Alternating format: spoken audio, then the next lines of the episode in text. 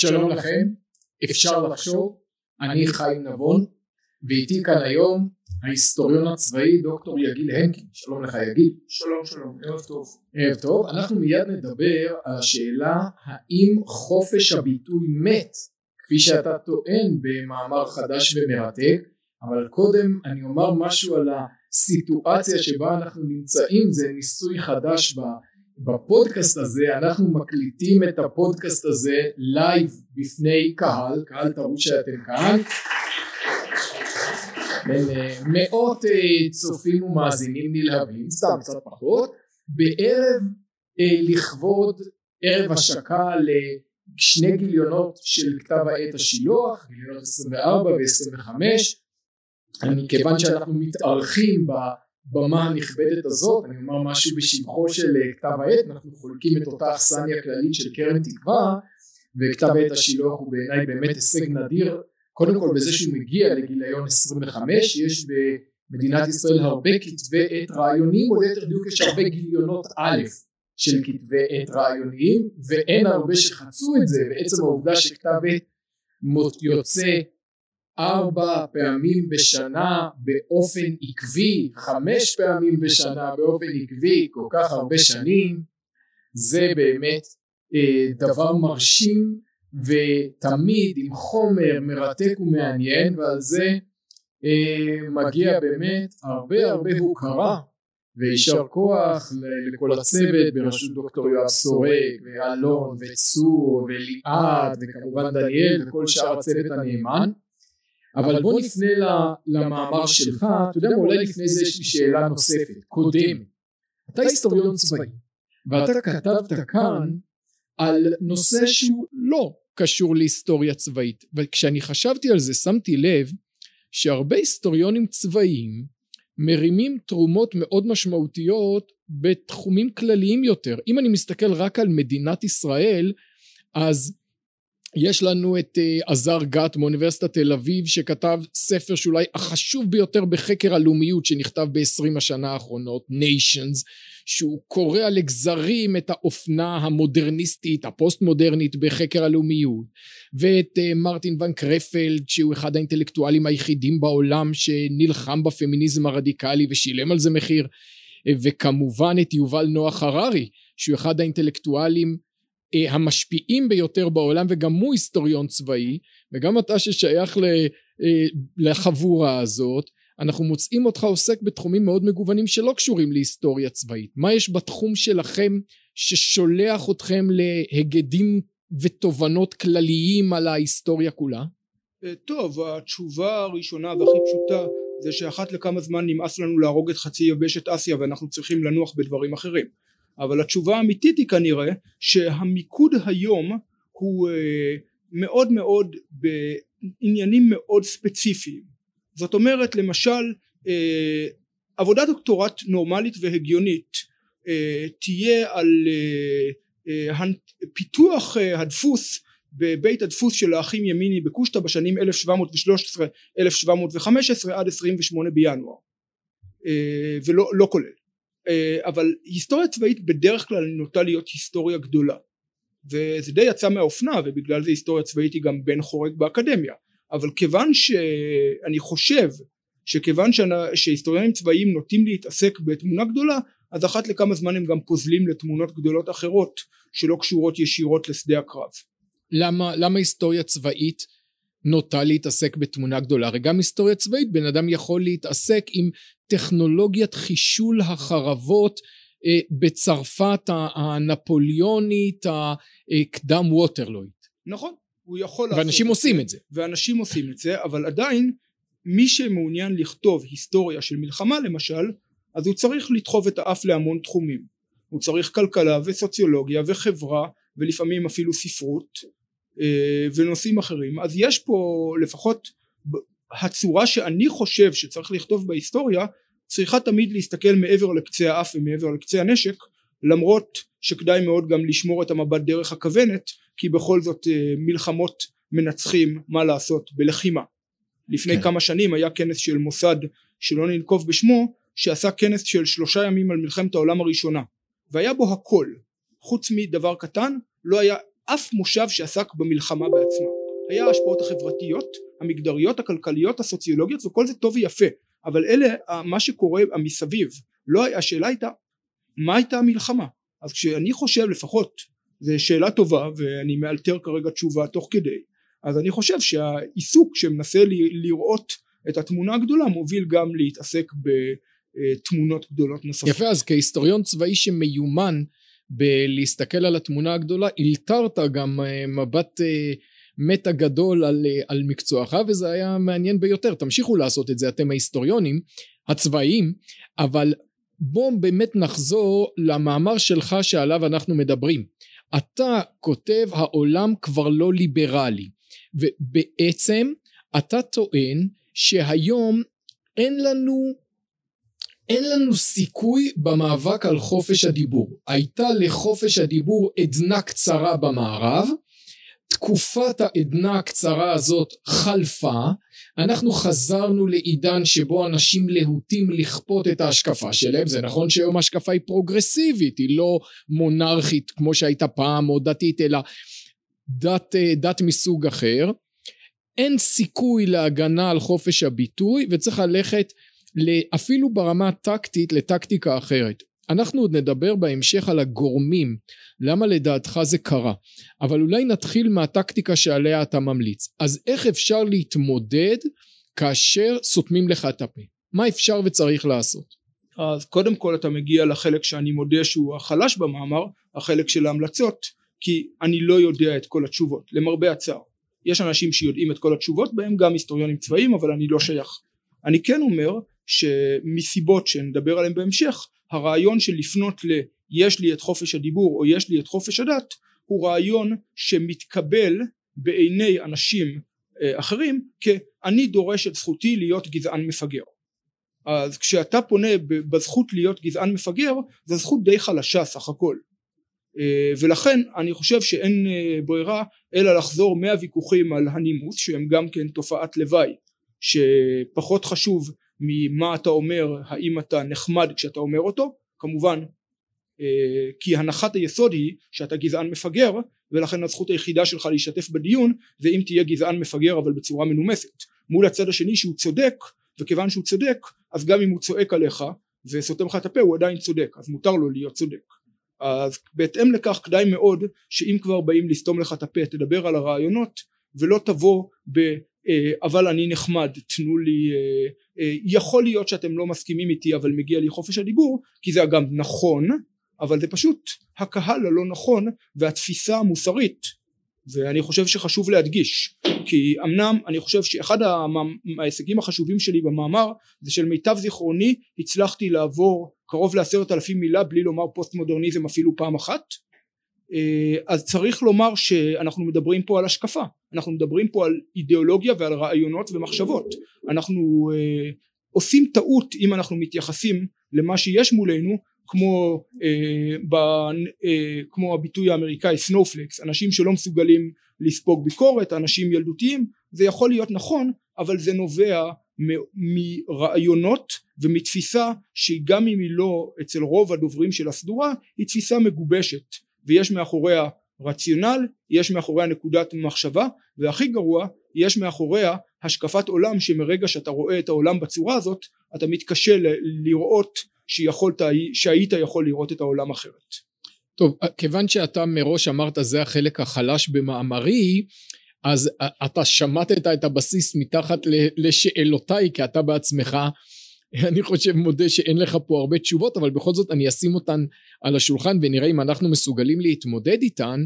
בעצם אתה אומר כיוון שחזרנו לעולם שאף אחד לא מעריך בו כמעט את חופש הדיבור הרי צריך לחזור מטענות על חופש הדיבור במקום להגיד זכותי להגיד דברים אה, שלא מוצאים חן בעיניך צריך לחזור לנסות לשכנע ולהגיד אני צודק אולי אין לי זכות לדבר שטויות אבל אני לא אומר שטויות אני לא בטוח שזה נבון אני לא בטוח שזה אה, נכון ערכית ואני לא בטוח שזה פרקטי. כלומר השבוע הזמרת אתי אנקרי הודיעה שהיא נאלצת לבטל הופעה.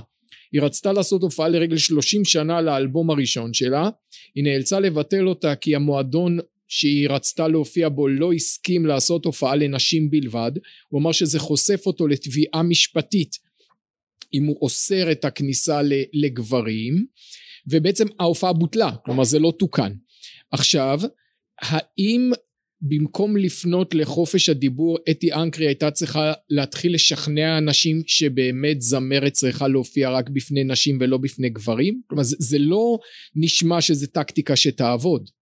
קודם כל אתה הולך לקצה הסופי ברור שכשאתי אנקרי נמצאת במצב שהיא כבר קיבלה את הזבנג בראש אז שום דבר שהיא לא תעשה לא יעבוד אבל בוא נניח רגע שאתי אנקרי הייתה הולכת לבית המשפט ונופלת לידיו של השופט גרוסקופף. אפשר גם uh, השופט גרוסקופ כי הוא ממש בולט בעניין אבל יש עוד כמה שופטים uh, שרובם אינם השופטים השופט סולברג uh, שנוטים לפסוק באותה דרך. והם היו מסבירים שאמנם יש לכל אדם החופש אבל ותמיד זה אבל אבל הדבר הזה מחזק השקפות פסולות ולכן הוא לא חוסה. נניח לא מזמן היה פסק דין שעסק בבריכה בקריית ארבע שב... אם יותר לי להיות מנומס בטמטום דתי אופייני אה, המועצה של קריית ארבע החליטה שאמנם יש הרבה אה, חילונים שרוצים רחצה מעורבת אבל היא תמנע את זה מהם גם במחיר אה, סגירת הבריכה כי כך כי זה מנוגד לערכיה שזה גם נכון אבל כמו שאמרתי יש עם זה כמה בעיות אחרות שזה מנוגד לערכיהם זה לא מספיק טיעון ואז כשמסתכלים בפסק הדין של בית המשפט העליון אז פסק הדין כמובן זה גרסה מורכבת של הביטוי הידוע זה לא אותו דבר. זאת אומרת הנחת היסוד שהמצב הנורמלי הוא שיש עירוב מלא בכל דבר למעט כוכביות מי קובע את הכוכביות? בית המשפט לצורך העניין ולכן אין דבר כזה לטעון שאלה רוצים שחייה נפרדת ואלה רוצים מעורבת וכל אחד זכאי באותה מידה. לא יש זכות לדבר אחד וזה השחייה המעורבת ושחייה נפרדת זה בעצם חסד שנותנים בתנאים מסוימים למרות שהוא פוגע בשוויון ואפליה ומזכיר uh, את uh, separate but equal של uh, השחורים. כל הדברים האלה מופיעים בפסק הדין אפשר uh, לבדוק אותם בצורה זו או אחרת קצת עם פחות קצת סרקזם ממני אבל הם מופיעים. uh, כי, וזה הנקודה אתה פונה עכשיו ואומר יש לי החופש לקבוע משהו כזה וכזה אתה תיכשל. עכשיו הנקודה היא בהנחה שאתה הולך להיכשל מה תעשה? אנחנו יכולים לקחת אגב דוגמה חיובית חלקית ואני אומר את זה בזהירות מראש אה, מהמאבק נגד הפלות אה, בארצות הברית. למה? בזהירות משתי סיבות. אחת הערכים שלי טיפה לשונים מהערכים של הנאבקים אה, הנוצרים שם. אני מדבר על השיטות אני לא מדבר על הערכים. דבר שני כשאני מדבר על השיטות אני לא כולל בהם למשל השלכת פצצות למרפאות שמבצעות הפלות. זה לגמרי לא. אבל מה כן יש להם? יש להם למשל את העניין של מה שהיה ידוע בתור המרץ' פור לייף צועדים מול אגב זלזול ושנאה ובוז בוושינגטון ונאבקים ומשמיעים את הדעה שלהם. אחת התוצאות המעניינות של הדבר הזה זה שהתמיכה בעמדה שלהם עולה בהדרגה עם כל הבוז ועם הכל. אז הם דוגמה לזה שאם אתה מתעקש כולל לספוג את הביצים המסריחות יש לך סיכוי לשכנע אנשים יותר ויותר בדעה שלך האם זה יכול בכל רגע נתון? לא כי כשאתה נמצא בקצה הסופג זה כבר לא רלוונטי אבל אני בסופו של דבר כן מאמין שאפשר לשכנע אנשים שזה אגב הנחת יסוד שהיא משותפת למי שמאמין בחופש הביטוי אבל לחלוטין לא משותפת למי שחושב שחופש הביטוי נועד לשרת מטרה מסוימת. כן, כלומר אתה אומר במאמר שלך אתה מביא עשרות דוגמאות לסתימת כן. פיות בוטה אל תסגור פה חשבונות עם האורחים לא אה, אני לא סוגר אני משבח מעולה אה, עשרות דוגמאות שמראות שבניגוד למה שאנחנו עדיין חושבים אנחנו לא חיים בתקופה שיש בה חופש ביטוי. אנחנו חיים בתקופה שאנשים פוחדים להגיד מה שהם חושבים שבה כל יום כשאתה נכנס לחדשות אתה קורא לאנשים שאיבדו את המשרות שלהם בגלל דברים שהם אמרו. דוגמה שקופצת לי לראש ושאתה לא הבאת זה ששנה שעברה התפטר סמנכ"ל נאלץ להתפטר סמנכ"ל של חברת תעופה ענקית בעולם כי התגלה שלפני עשרים וחמש שנה הוא כתב במאמר שלדעתו נשים לא צריכות להיות טייסות קרב. בואינג וזה היה 33 שנה כן. 33 שנה. כלומר זה סתימת פיות רטרואקטיבית כבר.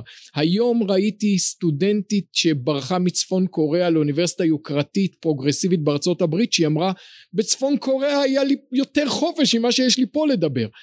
זה עולם משוגע וקודם כל צריך לדעת את זה. אנחנו לא חיים בחברה שיש בה חופש דיבור. אבל בוא נבחן את האופציה שאתה מציע אולי מה שצריך לעשות זה משהו אחר.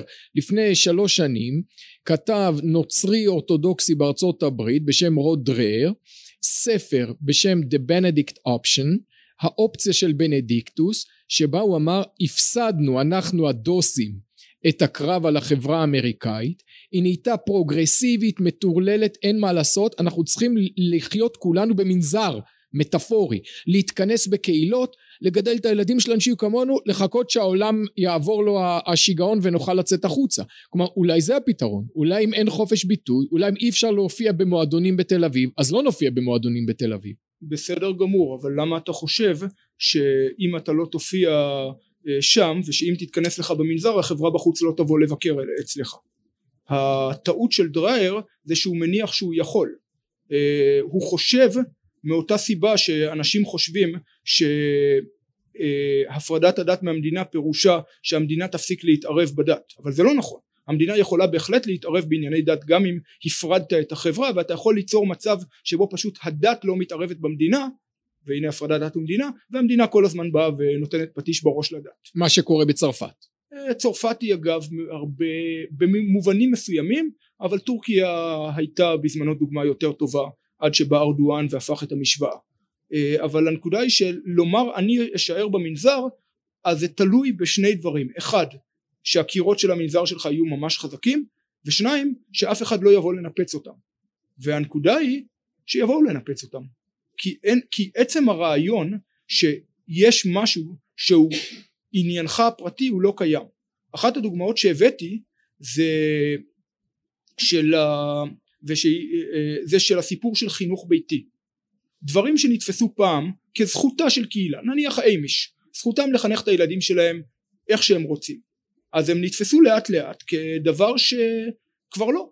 יש אה, עדיין זה ככה חוקית אבל אנשים באים ואומרים לא לא לא הם מונעים את הזכות. וכיוון שאנחנו חיים בעידן הזכויות אז ברגע שהגדרת משהו כזכות ניצחת. אז הם מונעים מה, מהילדים שלהם את הזכות להשתת, להשתלב בחברה הלא אימישית ולכן אין להם את הזכות בעצם לחנך את הילדים שלהם כרצונם ואנחנו צריכים לומר להם איך אנחנו נחנך אותם. דוגמה קיצונית לזה הייתה מאמר הזכרתי אותו ברת שוליים אבל נרחיב על זה שמאמר של 80 עמודים בכתב עת אקדמי שהכותבת בו אה, טענה נגד חינוך ביתי. והיה שם בערך 18 אה, אזכורים של נצרות אה, ועוד אחד של יהדות וכולם בהקשר שלילי והסאבטקסט בהערות שוליים הרבות היה בעצם שהבעיה היא שכל החינוך ביתי משמש אנשים דתיים כדי להתחמק מערכים של החברה הכוללת כפי שהיא רואה אותם. אז למאמר הזה היה חוסר מזל יוצא מן הכלל? היה מתוכנן יום עיון כפול בהרווארד אה, שידון בחינוך הביתי והאם צריך לאפשר חינוך ביתי ואם כן למה לא? ואז באה הקורונה והסתבר שגם לא היה יום עיון וגם הפופולריות של חינוך ביתי זינקה לשמיים אבל הרעיון הבסיסי הוא אותו דבר. הרעיון שיש הרעיון הוא עניין של האמונה הזכות להחזיק זה לא רק עניין של ביטוי זה הזכות להחזיק באמונה. ושתי הדוגמאות אה, הכי בולטות שאני ראיתי לאחרונה אחת מהן זה אה, כשהניו יורק טיימס פיטר כתב בגלל שהוא השתמש במילה אה, פה מותר לי אז הוא השתמש במילה nigger הנה הלכה לי הקריירה הוא השתמש במילה nigger אה, בהקשר ששאלו אותו מישהי הוא היה באיזה טיול לילדים עשירים של הניו יורק אה, שהניו יורק טיימס ארגן בגואטמלה ומישהו אמר שם אחד מהנוכחים אגב כולם כצפוי אה, ילדים אה, לא שחורים מאוד עשירים כי לא כולם יכולים להרשות לעצמם חמשת אלפים דולר טיול. אה, אז אחד אמר שכינו אותו בעניין הזה. אז הוא שאל האם כינו אותך ככה כי ניסו לגנות אותך או כי משהו אחר קיצר התלוננו. דבר ראשון שקיבל נזיפה חשבו שנקבר העניין אחרי זה מישהו אחר גילה העסק התחיל להסתובב פיטרו אותו חיש מהר עם המשפט ואני מצטט אנחנו לא נוכל לקבל ביטויים גזעניים בטיימס ולא משנה מה הכוונה. זאת אומרת אם אני אמרתי כלומר גם אם הוא מצטט את הביטוי כדי לשלול אותו כן לא משנה מה הכוונה. באותה מידה בעוד דוגמה באירלנד או סקוטלנד סליחה ביטלו חוק של בן 180 שנה שעסק בחילול קודש והחליפו אותו בחוק נגד גזענות שגם בחוק ההוא לא צריך להוכיח כוונה. זאת אומרת אם השתמשת באחת מרשימת מילות טאבו או בביטוי שמישהו נעלב ממנו לא צריך להוכיח כוונה. אתה כבר אפשר להוריד עליך את הראש. הרעיון שהכוונה לא משנה וביטויים הם טאבו הוא רעיון מתקופה אחרת. כלומר אנחנו חוזרים לעידן מאוד מאוד דתי של דת אחרת ולא מהדתות המרשימות או הסובלניות ביותר. השאלה היא אולי בישראל יעמוד לנו העובדה תעמוד לנו העובדה שיש פה את החרדים. כלומר אף אחד פה בישראל לא יכול להגיד שזה לא מוסרי לשים מחיצה בבית כנסת או לא חוקי כי נראה אתכם נכנסים למאה שערים ומורידים את המחיצות שלהם העובדה שיש כאן אה, ציבור גדול שכל השיח הזה לא מעניין אותו ויגיב בתקיפות להתערבות באורח חייו יכול להיות שמשמשת כאן כבלם טבעי. בלם זמני ביותר. קודם כל כל פעם שהציבור החרדי בזמן האחרון רוצה לצאת החוצה וצריך להזכיר שמאבקים של הציבור החרדי בשנים האחרונות זה לא כמו המאבקים שהיו להם פעם. הם כבר לא חוסמים את רוב הכבישים אה, וזורקים אבנים ברמות אם לקחת סטריאוטיפ ומפגינים מול קולנוע אדיסון כדי שלא יקרינו שם סרטים. ולא רק בגלל שאדיסון לא קיים. uh, המאבקים העיקריים שלהם בשנים האחרונות זה כלפי פנים שלהם. ואם הם מעיזים להוציא את האף החוצה נניח בניסיון לעשות הופעה מופרדת אז uh, מיד uh, תופיע סגנית יועץ מסוימת לממשלה תצטט מחוץ להקשר איזשהו, איזשהו שיר נניח אינקובטור של הקליק כדי ותוכיח מזה הוכחות לגבי זה שאסור להם בו לעשות מה שהם חושבים שהם יעשו. ואז בסדר אז כרגע זה לא נכנס אבל זה עניין של סדר עדיפויות.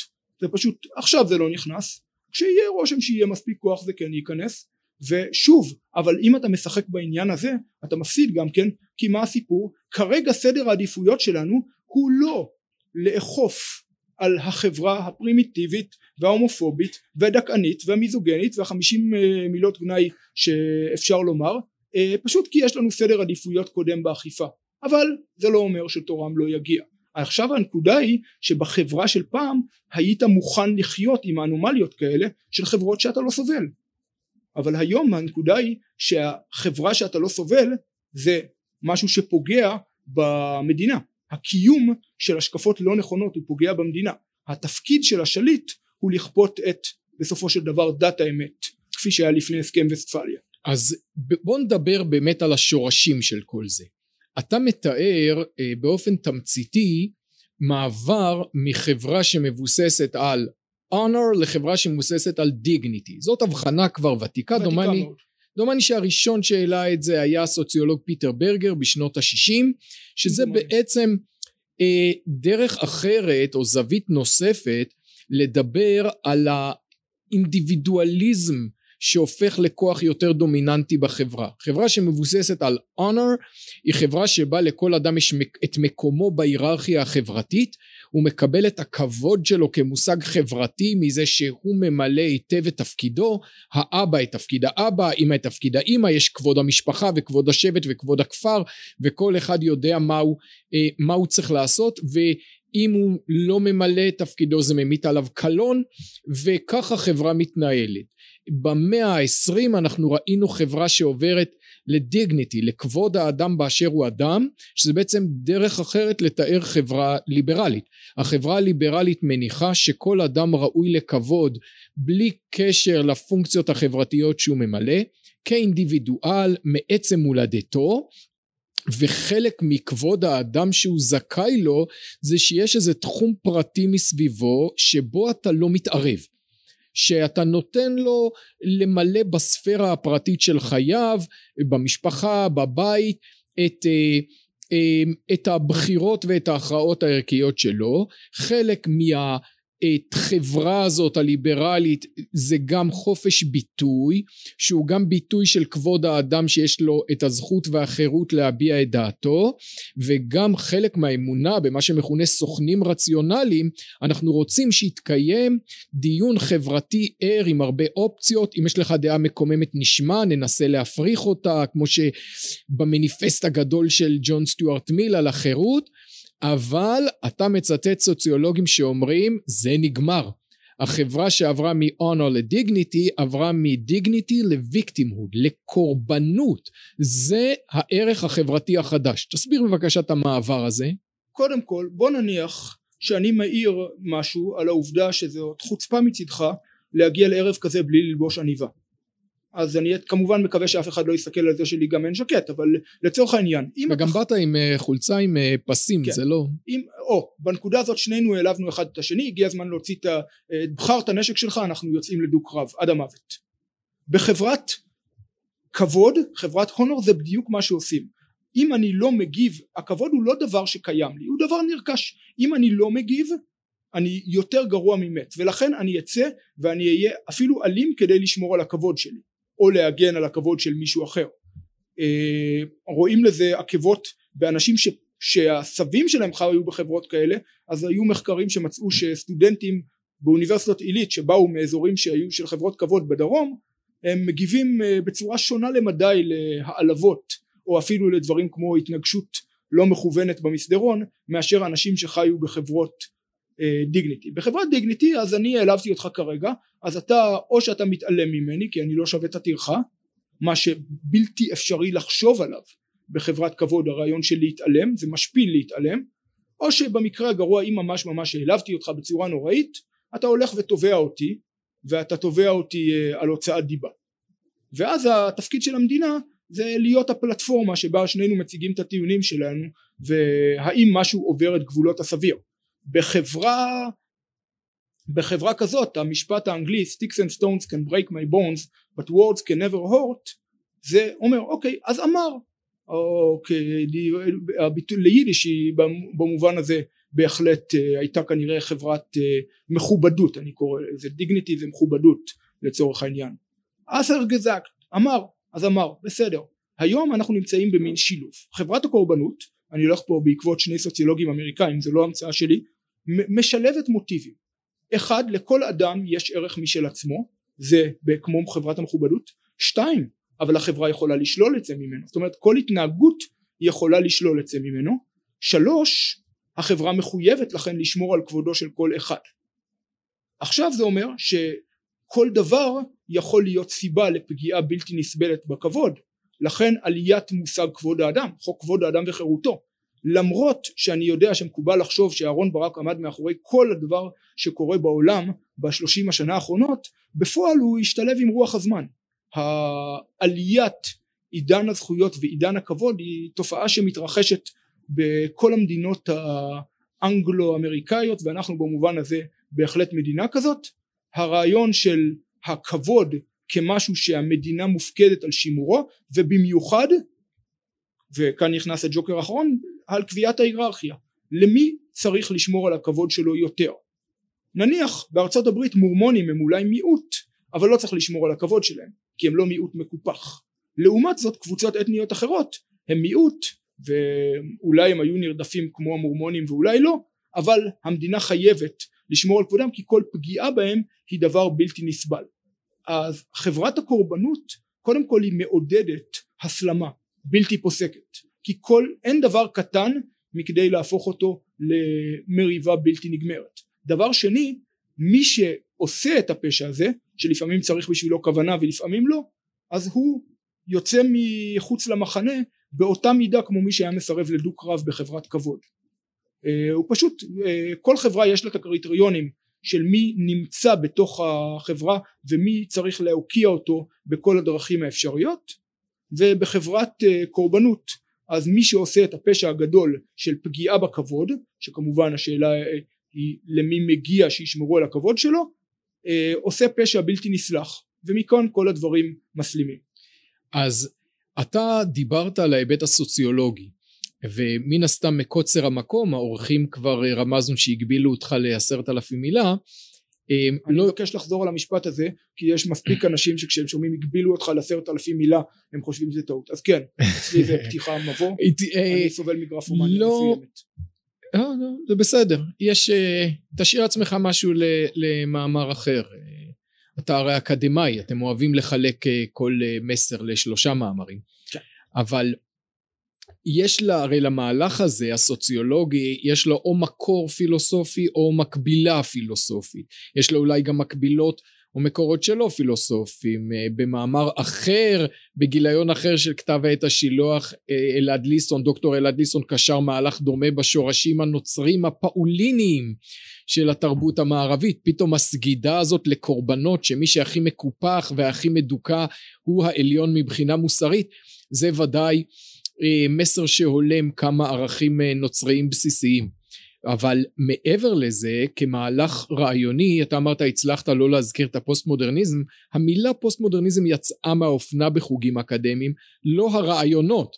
כן כמו שכותבו מחברי הספר החדש אה, cynical theories זה שהמילה פוסט מודרניזם יצאה מהאופנה זה פשוט בגלל שהרעיונות האלה הוטמעו כל כך חזק במיינסטרים האקדמי במדעי החברה שכבר לא צריך לצטט אותם כעוד הגות. זה כבר הנחת היסוד של כל התחום.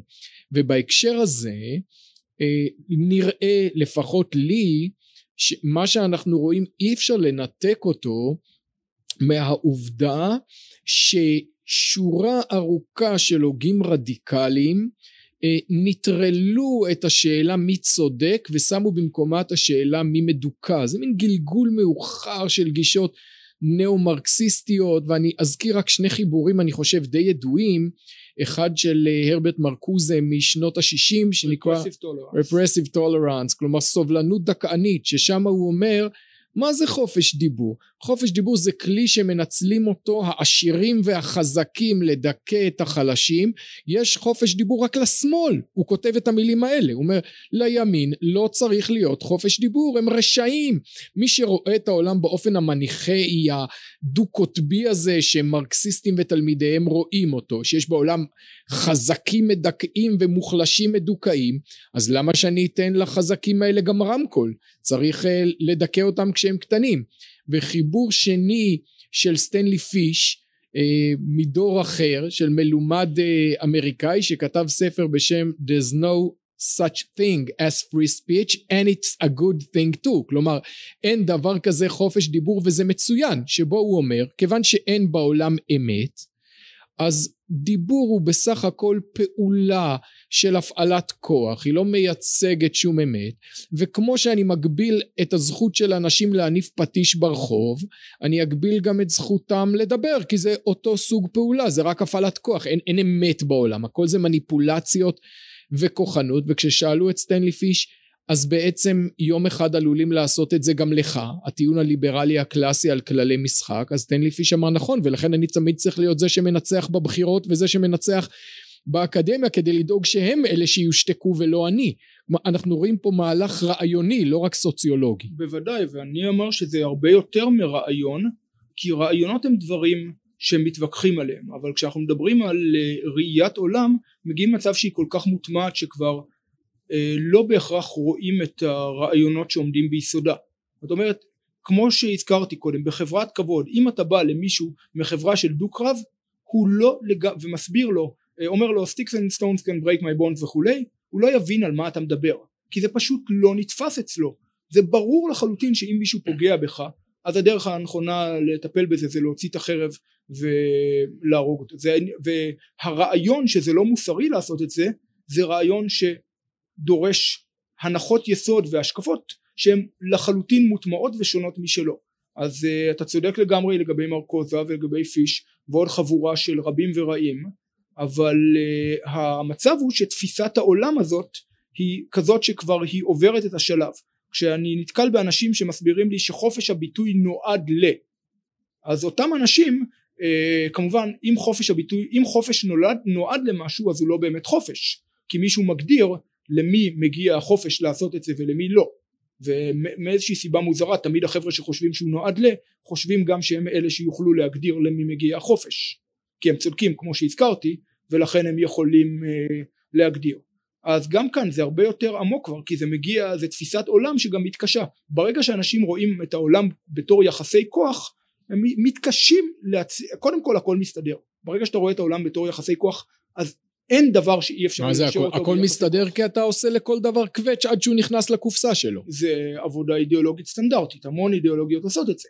וברגע שאתה עושה את זה הכל מסתדר לתיאוריה אחת אבל זה לא רק שזה מסתדר התשובה האמיתית שאתה גם לא יכול לראות אחרת כי אתה מסתכל ובמלוא הכנות אתה רואה יחסי כוח. אני לא חושב שאנשים שרואים יחסי כוח בכל פינה ומפרשים את זה הם משקרים. אני גם לא חושב שהם תמיד מניפולטיביים. לפעמים גם אבל המון פעמים זה הנקודה של מאיפה אתה מתחיל ואיפה אתה רואה. ופה וזה אגב אחת הסיבות שאותם אנשים אה, מזלזלים ברעיון של חופש ביטוי והחלפת רעיונות כי מהזווית שלהם עצם הרעיון שמישהו יכול לשכנע בדבר כזה פסול כגון העמדה שהיא לא שלהם זה רעיון בלתי נתפס.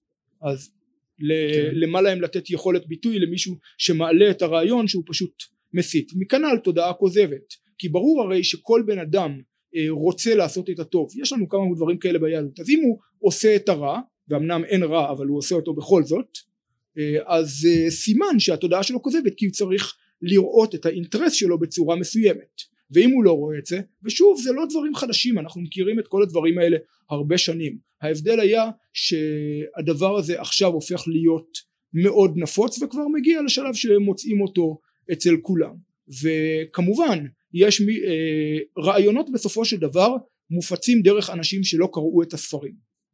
אה, עם כל הכבוד שניתן לעצמנו קרדיט על מה שאנחנו כותבים אם יהיה לנו רעיון ממש טוב אז 99% מהאנשים שישתמשו בו לעולם לא יקראו את הספר. אבל זה מצוין. בסדר כלומר אבל... אני, אני שומע מדי פעם אה, רעיונות או מטבעות לשון שאני יודע שאני טבעתי שנה או שנתיים אחר כך מפי אנשים שברור לי שלא קראו אותי וזה משמח אותי מאוד. זה אומר שהרעיון מתגלגל. זה כלומר... מעולה זה רק אומר שאתה לא, שאתה לא יכול להשתמש בטיעון אבל אתה לא יכול לבקר את זה כי לא קראת את ספריה של ההוגה הפמיניסטית פורצת הדרך ג'וליה קריסטבה. אגב ציטוט שנאמר לי פעם במקרה גם כן קראתי אבל זה לא משנה. אה, אז אה, אבל אה, מה שאני אומר אני אבל אומר, תרגמו ספר אחד לעברית מישהו אחד קרא אותו ומיד כולם חייבים להתיישר וזה הנקודה עם רעיונות. הרעיונות האלה מופצים אז אולי לא בצורה הטהורה שלהם לכן גם בעיניי השימוש בפוסט מודרניזם עקר כי אז מתחילים להתווכח על שלושה וחצי הוגים צרפתיים שבשלב זה כבר לא מעניינים אף אחד ובצדק. אבל uh, השאלה היא הרעיון בעצמו בסופו של דבר ברגע שמשהו מגיע זאת שאלת היישום. אני אקח פה גניבה מרב חסידי אחד אדמו"ר אחד ששכחתי את השם שלו ששאלו אותו חסידיו אומרים יש במשנה אומרים אה, בעל מידות כאלה וכאלה הרי זה מתלמידיו של אברהם אבינו בעל מידות כאלה וכאלה הרי זה מתלמידיו של בלעם הרשע. אז שאלו אותו למה לא אומרים הרי זה כאברהם אבינו הרי זה כבלעם הרשע? אמרו להם חבר'ה כשאתם קוראים את מה שכתב אברהם ואת מה שכתב בלעם הרעיונות נשמעים אחלה אצל שניהם.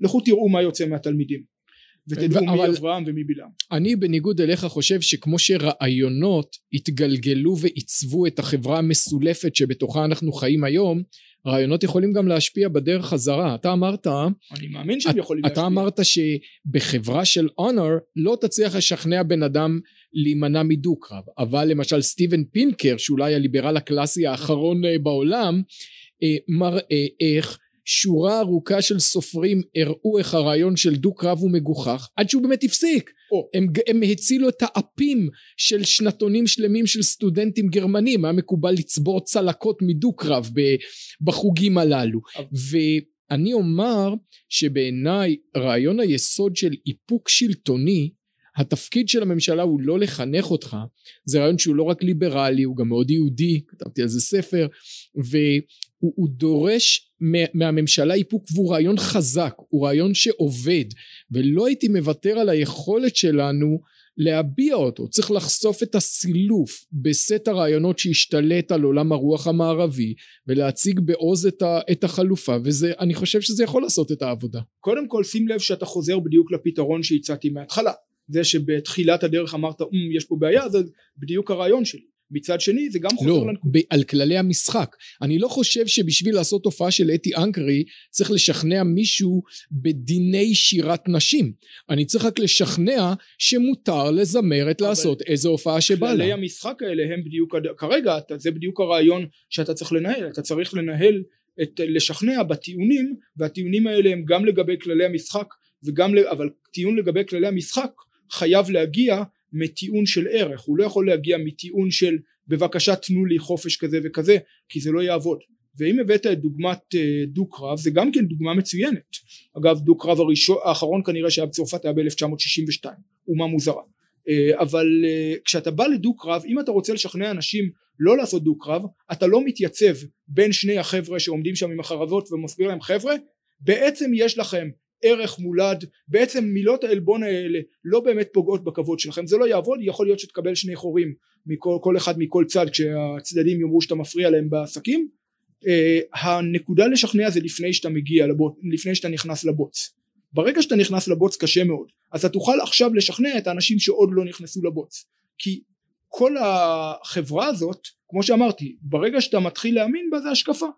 uh, יכול להיות שהוויכוח עם האנשים שמאמינים בה הוא עקר אבל על כל האנשים שמאמינים יש fellow travelers שהם טרמפיסטים ויש את האנשים שלא חשבו על זה ואולי כן ישתכנעו במשהו ויש את האנשים שאם אתה לא תיגע בהם עכשיו זה עוד שנה שנתיים זה ייפול להם אה, לראש. אני אביא דוגמה. אני נתקלתי אחרי שסיימתי את הישיבה והלכתי ללמוד אה, תואר שני את התואר הראשון עשיתי מקביל לישיבה ולצבא אז נתקלתי בהמון אנשים שהגיעו אה, לאוניברסיטה ופתאום נפקח להם העיניים. הם הפסיקו להיות הדתיים השמרנים צרי האופקים שהם היו קודם וגילו את האור. או במילים אחרות הם החליפו אדמו"ר א' שיש לו כיפה באדמו"ר ב' שיש לו חליפה. ופשוט מה שהם קיבלו בלי ביקורת מהרב שלהם אז עכשיו הם קיבלו בלי ביקורת מהפרופסור שלהם. אם זה המצב בסדר מה עשית? אבל הנקודה היא שאם יש אפשרות לתפוס אותם לפני שהם הופכים ממאמינים שוטים א' למאמינים שוטים ב' אולי כדאי שהם פשוט לא יהפכו למאמינים שוטים בכלל. דוקטור יגיל הנקין אל תוותר על ההזדמנות ועל האפשרות להמשיך לשכנע. תמשיך לכתוב גם היסטוריה צבאית אני רואה שאתה מתלהב מהדו קרבות האלה וגם את התובנות הכלליות שלך. תודה לך תודה, תודה לאנשי השילוח שהזמינו אותנו לערב הזה תודה לקהל הנאמן. תודה לכם צופינו ומאזיננו אפשר לחשוב